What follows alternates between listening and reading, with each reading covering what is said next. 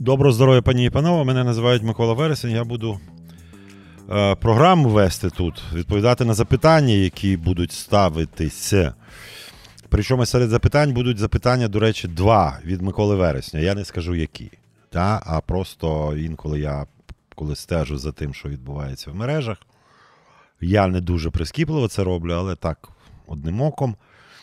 І те, що я бачу, ну, маю якийсь розголос то я якраз буду цим ну, інколи забирати у вас час і відповідати сам на свої запитання. Ну, таке теж може може статися. Отже, не знаю, десь годин, півгодини у нас чи година, ну скількись у нас часу є, і, і за цей час я сподіваюся встигнути якусь частину питань, відпов... на якусь частину питань е, відповісти. Ось ось марихуану легалізують. Вересень курив ганджу чи виключно на традиційних важких алкоголях будете курити травичку, а що би ви легалізували б? Я не лізу в роботу Верховної Ради, як це в якомусь анекдоті, що я цей банк не продає насіння, а а, я а я не займаюся роботою банку. Тому це вже від суспільства залежить. Так, я курив, е, я не знаю, ганджа це чи чи не ганджа. Я просто невеликий фахівець в, в, в тому, що що від чого відрізняється, там, що марихуана, що те, що це. Колись я там досліджував, ну але так не не дуже, мабуть, уважно. Да, Коли я був молодший, е, да, був у мене такий випадок, але я, безперечно, швидше людина традиційна в цьому сенсі. От, Я ну, якось завжди мене викликало таке здивування, коли мої знайомі курили, і вони, значить, сідали за стіл, і на столі повно їжі, і вони, значить, курять і їдять. А і, а я звик, що їсти треба закусювати. Також мене дуже завжди дивувало там в Амстердамі, наприклад, коли я бачив там пару, він і вона, вони так заходять в в цей в кофішоп чи в якийсь такий кафе, там, де значить, все це з, з, з різними там екстрактами. І вони так дивляться один на такі закохані. Ну, знаєте, в, в, в моїй традиційній культурі, е, от коли так дивляться, то поруч стоїть шампанське чи вино, і вони такі закохані, і вони так чокаються, і так п'ють, і я тебе кохаю. А вони такі курять так і дивляться один на одного. І так курять, і дивляться, і я тебе люблю, я тебе кохаю. І якось це, ну в ці, в цій схемі у мене не, не складається картинка, тому я, е, мабуть, е, дійсно старорежимна людина. Але я, і у мене, оскільки я колись про це казав, ну, ну, найближчий друг він голландець, то він мені довго розповідав, чому вони дозволили, чому вони не дозволили. Чому можна курити в в Нідерландах, чому не можна, і так далі. Коли-небудь буде питання, я е, більш розлого про це розповім. Від сьогодні ароматизовані та електронні сигарети і всякі вейпи і рідини під забороною ви за права курців чи курці не люди. Ні, я сам курив дуже довго, то потім мене у Львові дістала якась хвороба. Я лежав в чудовій лікарні, мені робили операцію, і потім мені стало погано, коли я закурив, я кинув курити і почав курити оці рідини і вейпи. От. Але віддаю перевагу таким неароматизованим. Тому сподіваюся, чаша мене, моя ця мене омине. Я за права курців, тому що навіть у мене позавчора був випадок, я сидів просто неба в ресторані у Львівському, і і тут один ідіот він почав сваритися і викликав поліцію. І поліція приїхала, і почалися розборки. І я чесно сидів 10 хвилин, тримаючись руками за стілець, щоб не встати і не сказати їм всім все, що я думаю. Але не витримав. Ну і підійшов до цієї поліції, до того добродія. Він почав бити крилами і кричати Пан Вересень, туди-сюди. Ну, коротше, я йому сказав наступне: дивіться, що ви зараз зробили? 90% закладів не курять у Львові окремі заклади просто неба. Там можна курити. І ви знайшли якраз той заклад просто неба, де можна курити, і почали свої права тут качати. Це просто нечесно. Чому ви не пішли там, де не можна курити, і спокійно б собі сиділи на веранді, не на веранді, де завгодно, і насолоджувалися свіжим повітрям? Так ні, ви вперлися там, де люди курять, які і так вже в загоні в якомусь гетто. Він сказав: я про це не думав, пан Микола, да, це слушно, все, я пішов, я більше сюди не буду ходити. Так що я не тільки за права курців, я і б'юся на фронтах е, львівських, е, між, е, і міжкафейних. От, е, за, за, за права людей, які можуть курити. Ну, воно, воно буде відлига. Не швидко. Я просто стежив в, в, Лондоні як це розвивалася ця ця історія. Спочатку всюди курили, потім почали менше, менше, менше, менше, менше. А потім настав момент, коли стало більше, більше, більше. Зараз воно не більше, але воно якось десь десь устаканілось в, в якійсь нормальній, нормальній, нормальному співвідношенні. Тобто треба вболівати і за тих, хто не курить, але і за тих, хто курить, теж не. Е, не забувати. Всі у нас, ніби згідно з Конституцією, однакові, так що треба мати це на увазі.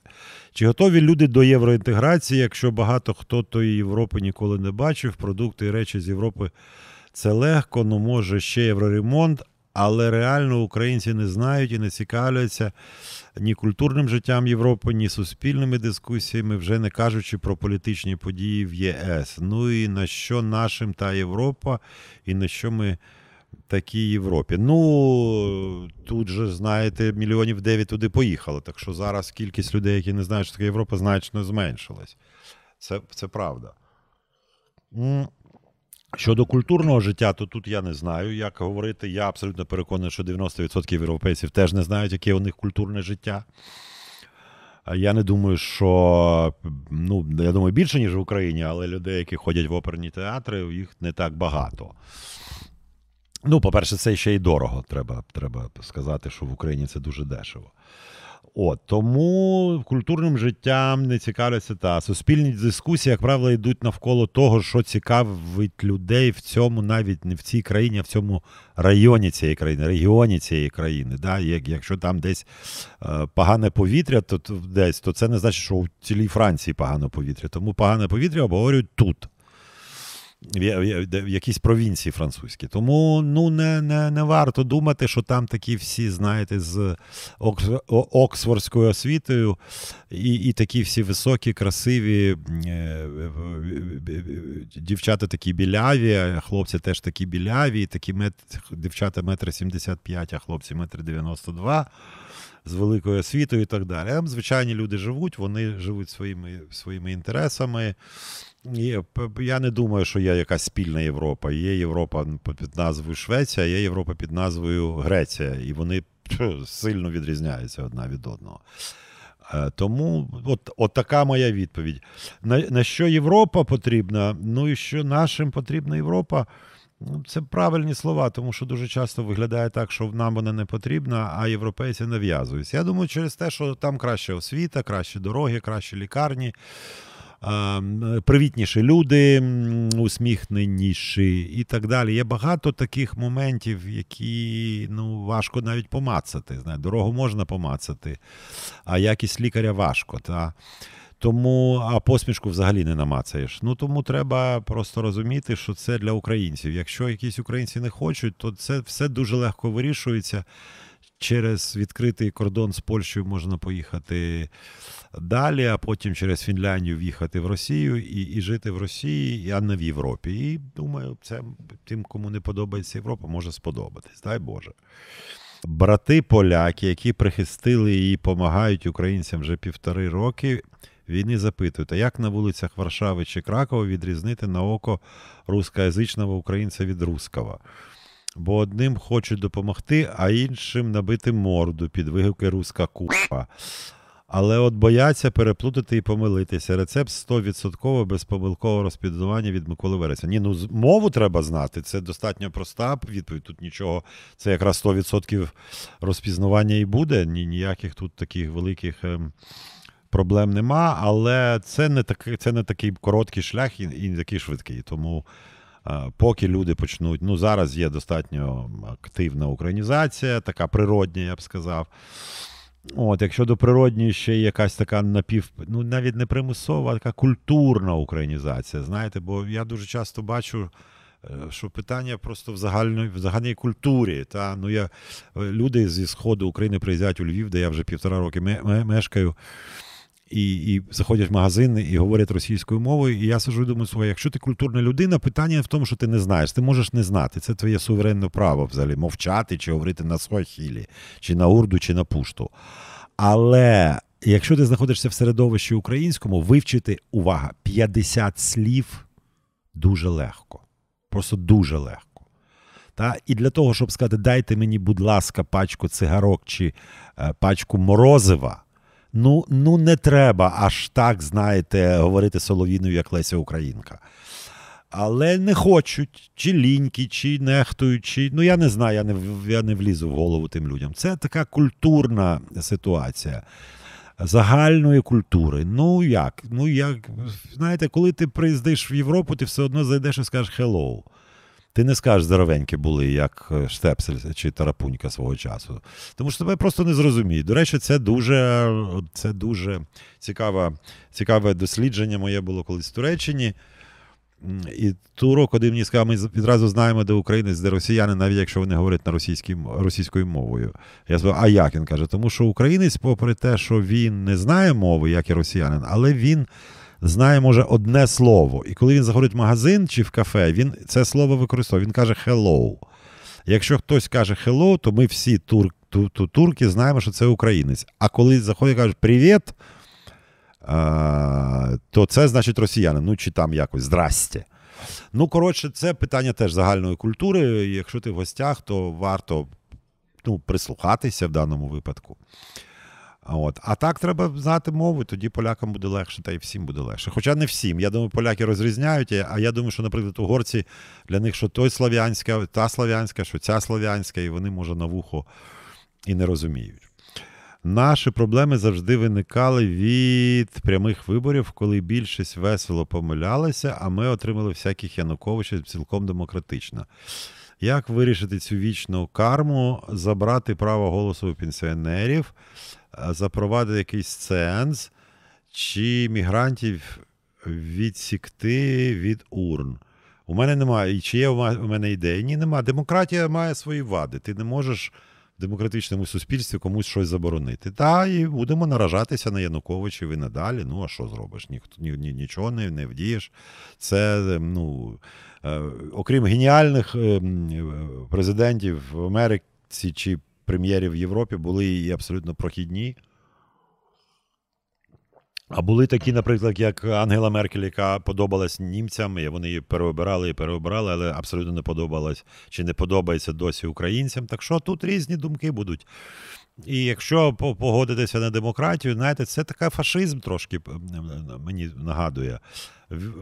Забрати право голосу, запровадити ценз мігрантів від, відсікти. Да, ми або тоталітарний, або авторитарний режим, або демократичний, і тоді має слово право слова всі, навіть ідіоти. Ну, це земля не народжує суцільних ем, геніїв і Нобелівських лауреатів. Земля народжує навіть українська, плодюча, така, знаєте.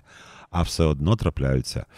Рідко, набагато рідше, ніж в інших країнах, безперечно, але трапляються ідіоти також.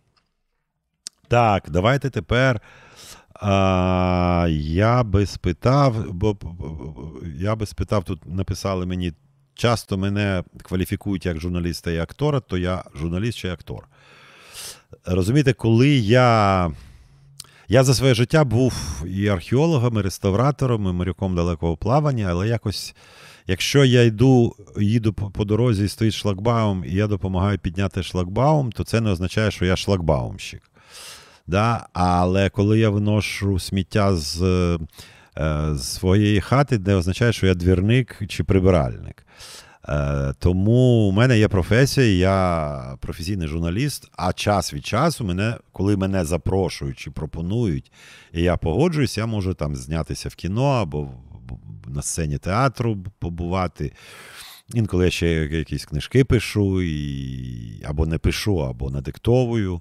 Ну, коротше, є різні заняття у мене. Тому я я думаю, що журналіст мене це цілком задовольняє. Хоча я не дуже люблю це слово, воно якесь таке тхне від нього якимось радянщиною якоюсь. Ну, але іншого поки ми не придумали. Значить, тоді буде виходить так, що я медіапрацівник. Отак. Три ініціативи останнього часу підвищити в рази плату за електрику та воду і заборонити українським компаніям отримувати прибуток на воєнному держзамовленні для війська. Просто ідіоти чи умисне антидержавне шкідництво. О! Оце я люблю.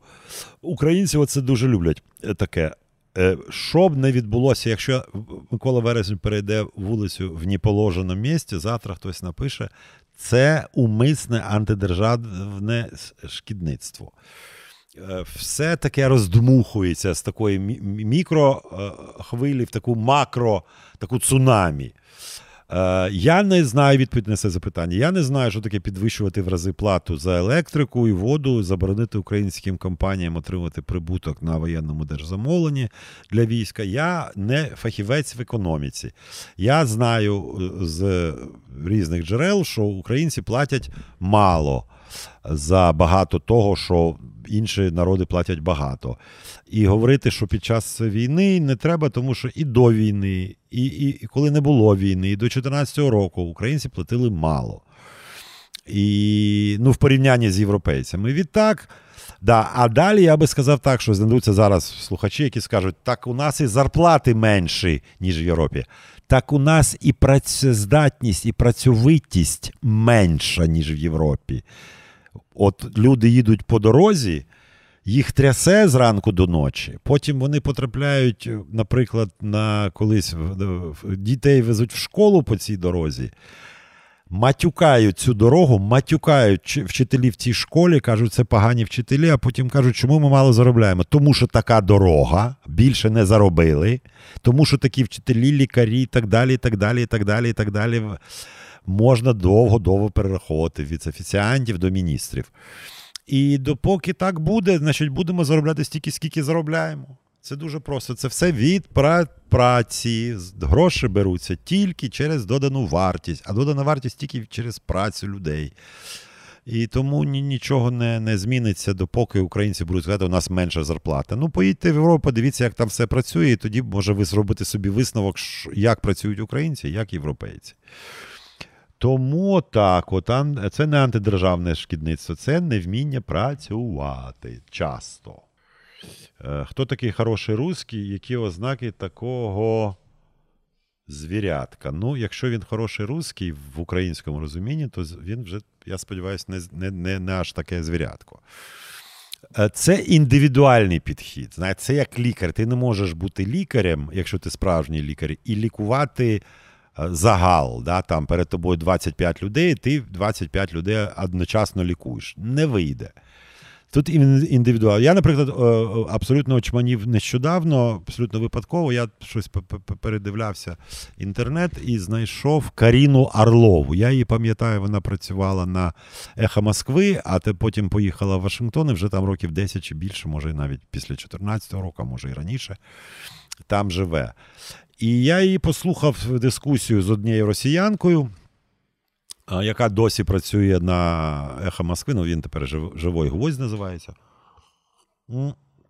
Я був абсолютно заскочений і шокований, тому що мені навіть постійно здавалося, що Каріна Орлова, яка наполовину вірменка, наполовину росіянка, що вона говорила українською мовою, бо вона говорила такі слова і такі характеристики давала росіянам і Росії, всій, не, не Путіну, а просто всім. Що вона. У мене було враження точно, що вона бо людин російською мовою такі слова не вимовляють. Отак. Потім я, значить, так струшував головою і казав: О, ні, слухай, вона російською говорить. Вчора буквально я натрапив на таку, її називають Біле пальто. Вона живе, вона теж 150 років тому поїхала. Вона живе в Венеції, Марголіс, якось так її звуть. І я теж прочитав, у мене було теж враження, це я то я слухав, а це я читав, що що це український шериф, що це українською мовою написано, вона була абсолютно тверезою. Тому це індивідуально. У мене є друг е, Арлуша, е, значить, І і, і Орлуша це поет такий, Орлов Андрюша. І ми передзвонюємося час від часу. І і, і, дуже смішні з ним постійно розмови, тому що я якби так кажу, наприклад, так, що поблажливо, бо він все ж таки росіянин. Він кажу: ну, за 50 років, може, вони перевиховуються. Микола, ты идиот, через сто лет они не справляться, вони не, неізлічимі. Тобто тут я вже якийсь такий росіянин виглядаю, як, а він же такий абсолютний українець. До речі, один з небагатьох, хто їздив в Карпати спеціально роками і вивчив українську мову. І пише він мені завжди українською, ну а говоримо ми російською, хоча він українською ну, розуміє і вміє говорити, ну, з таким акцентом, очевидно. Але він от такий, от, тобто, це такі унікальні. Я думаю, що Боря Німцов, ми з ним довго говорили про ці відмінності, а, поки він був живий.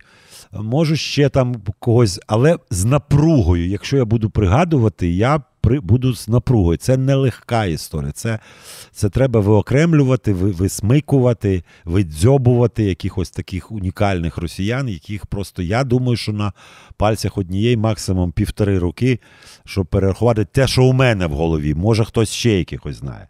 Я завжди, знаєте, може, тому що я вчився на історичному факультеті, я завжди все дуже багато чого порівнюю з родиною з племенем, з печерою, да, з первісне суспільство.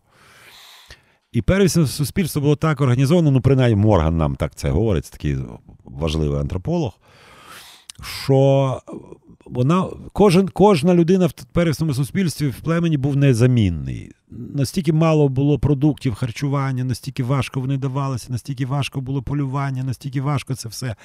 Що всі, Все плем'я розуміло, що втрата одного це критична втрата. Тобто завтра не буде кому допомагати тому що пішов полювати, нести там якусь їжу, а тоді, значить, плем'я залишиться без їжі, ну і тоді далі, далі, далі. Ну, коротше, це складні моменти. От. І і коли я побачив, що росіяни просто не економлять на людях, та ну просто, просто вб'ють 100 тисяч, окей, 200, нема питань, мільйон. А українці сильно економлять на людях, то я тоді почав думати, що 40 мільйонів теж не так мало, знаєте, всіх не вб'єш. Ну, треба сильно сильно що докласти сильних великих зусиль або велику кількість е, атомних бомб. Але українці е, розуміють, що ми плем'я, і критично важливо триматися один за одного і лікувати, допомагати, дбати, розуміти, що навіть ті, хто гинуть, гинуть, щоб плем'я далі жило, щоб через 100 років були українці, через 200 років, через 50 років, щоб було, були українці. І оце родовід, родовідність це така важлива історія будь-якої нації, та, яка яка дуже так охайно до своїх людей ставиться, тому що е, на першому місці род, родина, рід а не, а не там перемога в якійсь війні. Ми можемо сьогодні здатися Росії і зберегти всі людські життя. Але ми потрапляємо в ярмо, і всі ці людські життя будуть знищені через рік, два, три, п'ять. Мета Путіна, щоб українців не було, щоб були хохли або малороси. І коли ти зараз прийдеш в Москву і навіть будеш говорити українською мовою, і будеш казати, да, я хохол, так, я хохол, я малорос, тебе, тебе ти свій, ти хороший українець. А от якщо ти будеш навіть російською мовою говорити і казати, ні, я не хохол і не малорос, а я українець, тут тебе і вб'ють. Тому це така дуже складна е, конфігурація. І оцей Григорій Явлінський він якби не дбає про, про ці е, родові е, моменти. Е, він каже, що ну ви зараз припините війну, окей, всі будуть живі. Але вони не розуміють, що не будуть всі живі. І люди, які українці і українки йдуть на фронт, вони розуміють це. Ні, не розуміють, відчувають. Це не можна зрозуміти, це нераціональне відчуття. Я пам'ятаю, в перший день війни, 24-го їхав на роботу в Києві, і яка, які тисячі, десятки тисяч людей стояли в метро і дівчата проводжали і жінки своїх хлопців на фронт, які абсолютно спокійно, з такими абсолютно такими, знаєте, не не, не розхвильованими обличчями йшли на фронт записуватися там в тероборону, чи на фронт, чи якось ще. Е, Як просто на роботу, на важку, складну, небезпечну на роботу. Без істерик, без криків, підбадьорювали тих жінок, посміхалися, все. І я побачив це плем'я. Розумієте, плем'я українців, які, які воюють за себе, за своє завтра.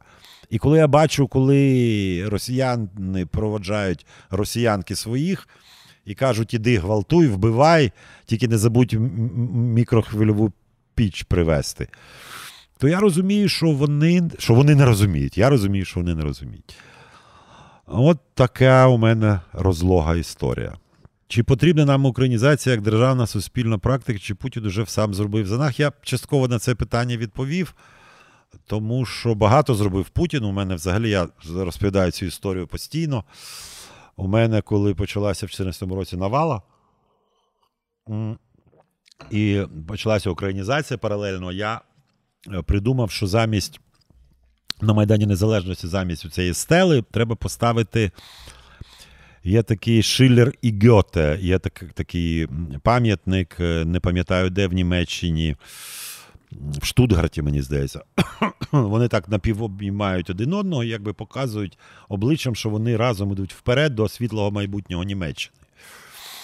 От. І я подумав, що нам треба такий пам'ятник е, е, Путін і Бандера на, в центрі мі, мі, мі- міста Києва, там на Майдані Незалежності, такі, які підні, один одного якби підтримуючи, напівобіймаючи, показують своїми обличчями, може, руками, і може так якось е, на, вперед до е, прекрасного майбутнього українців.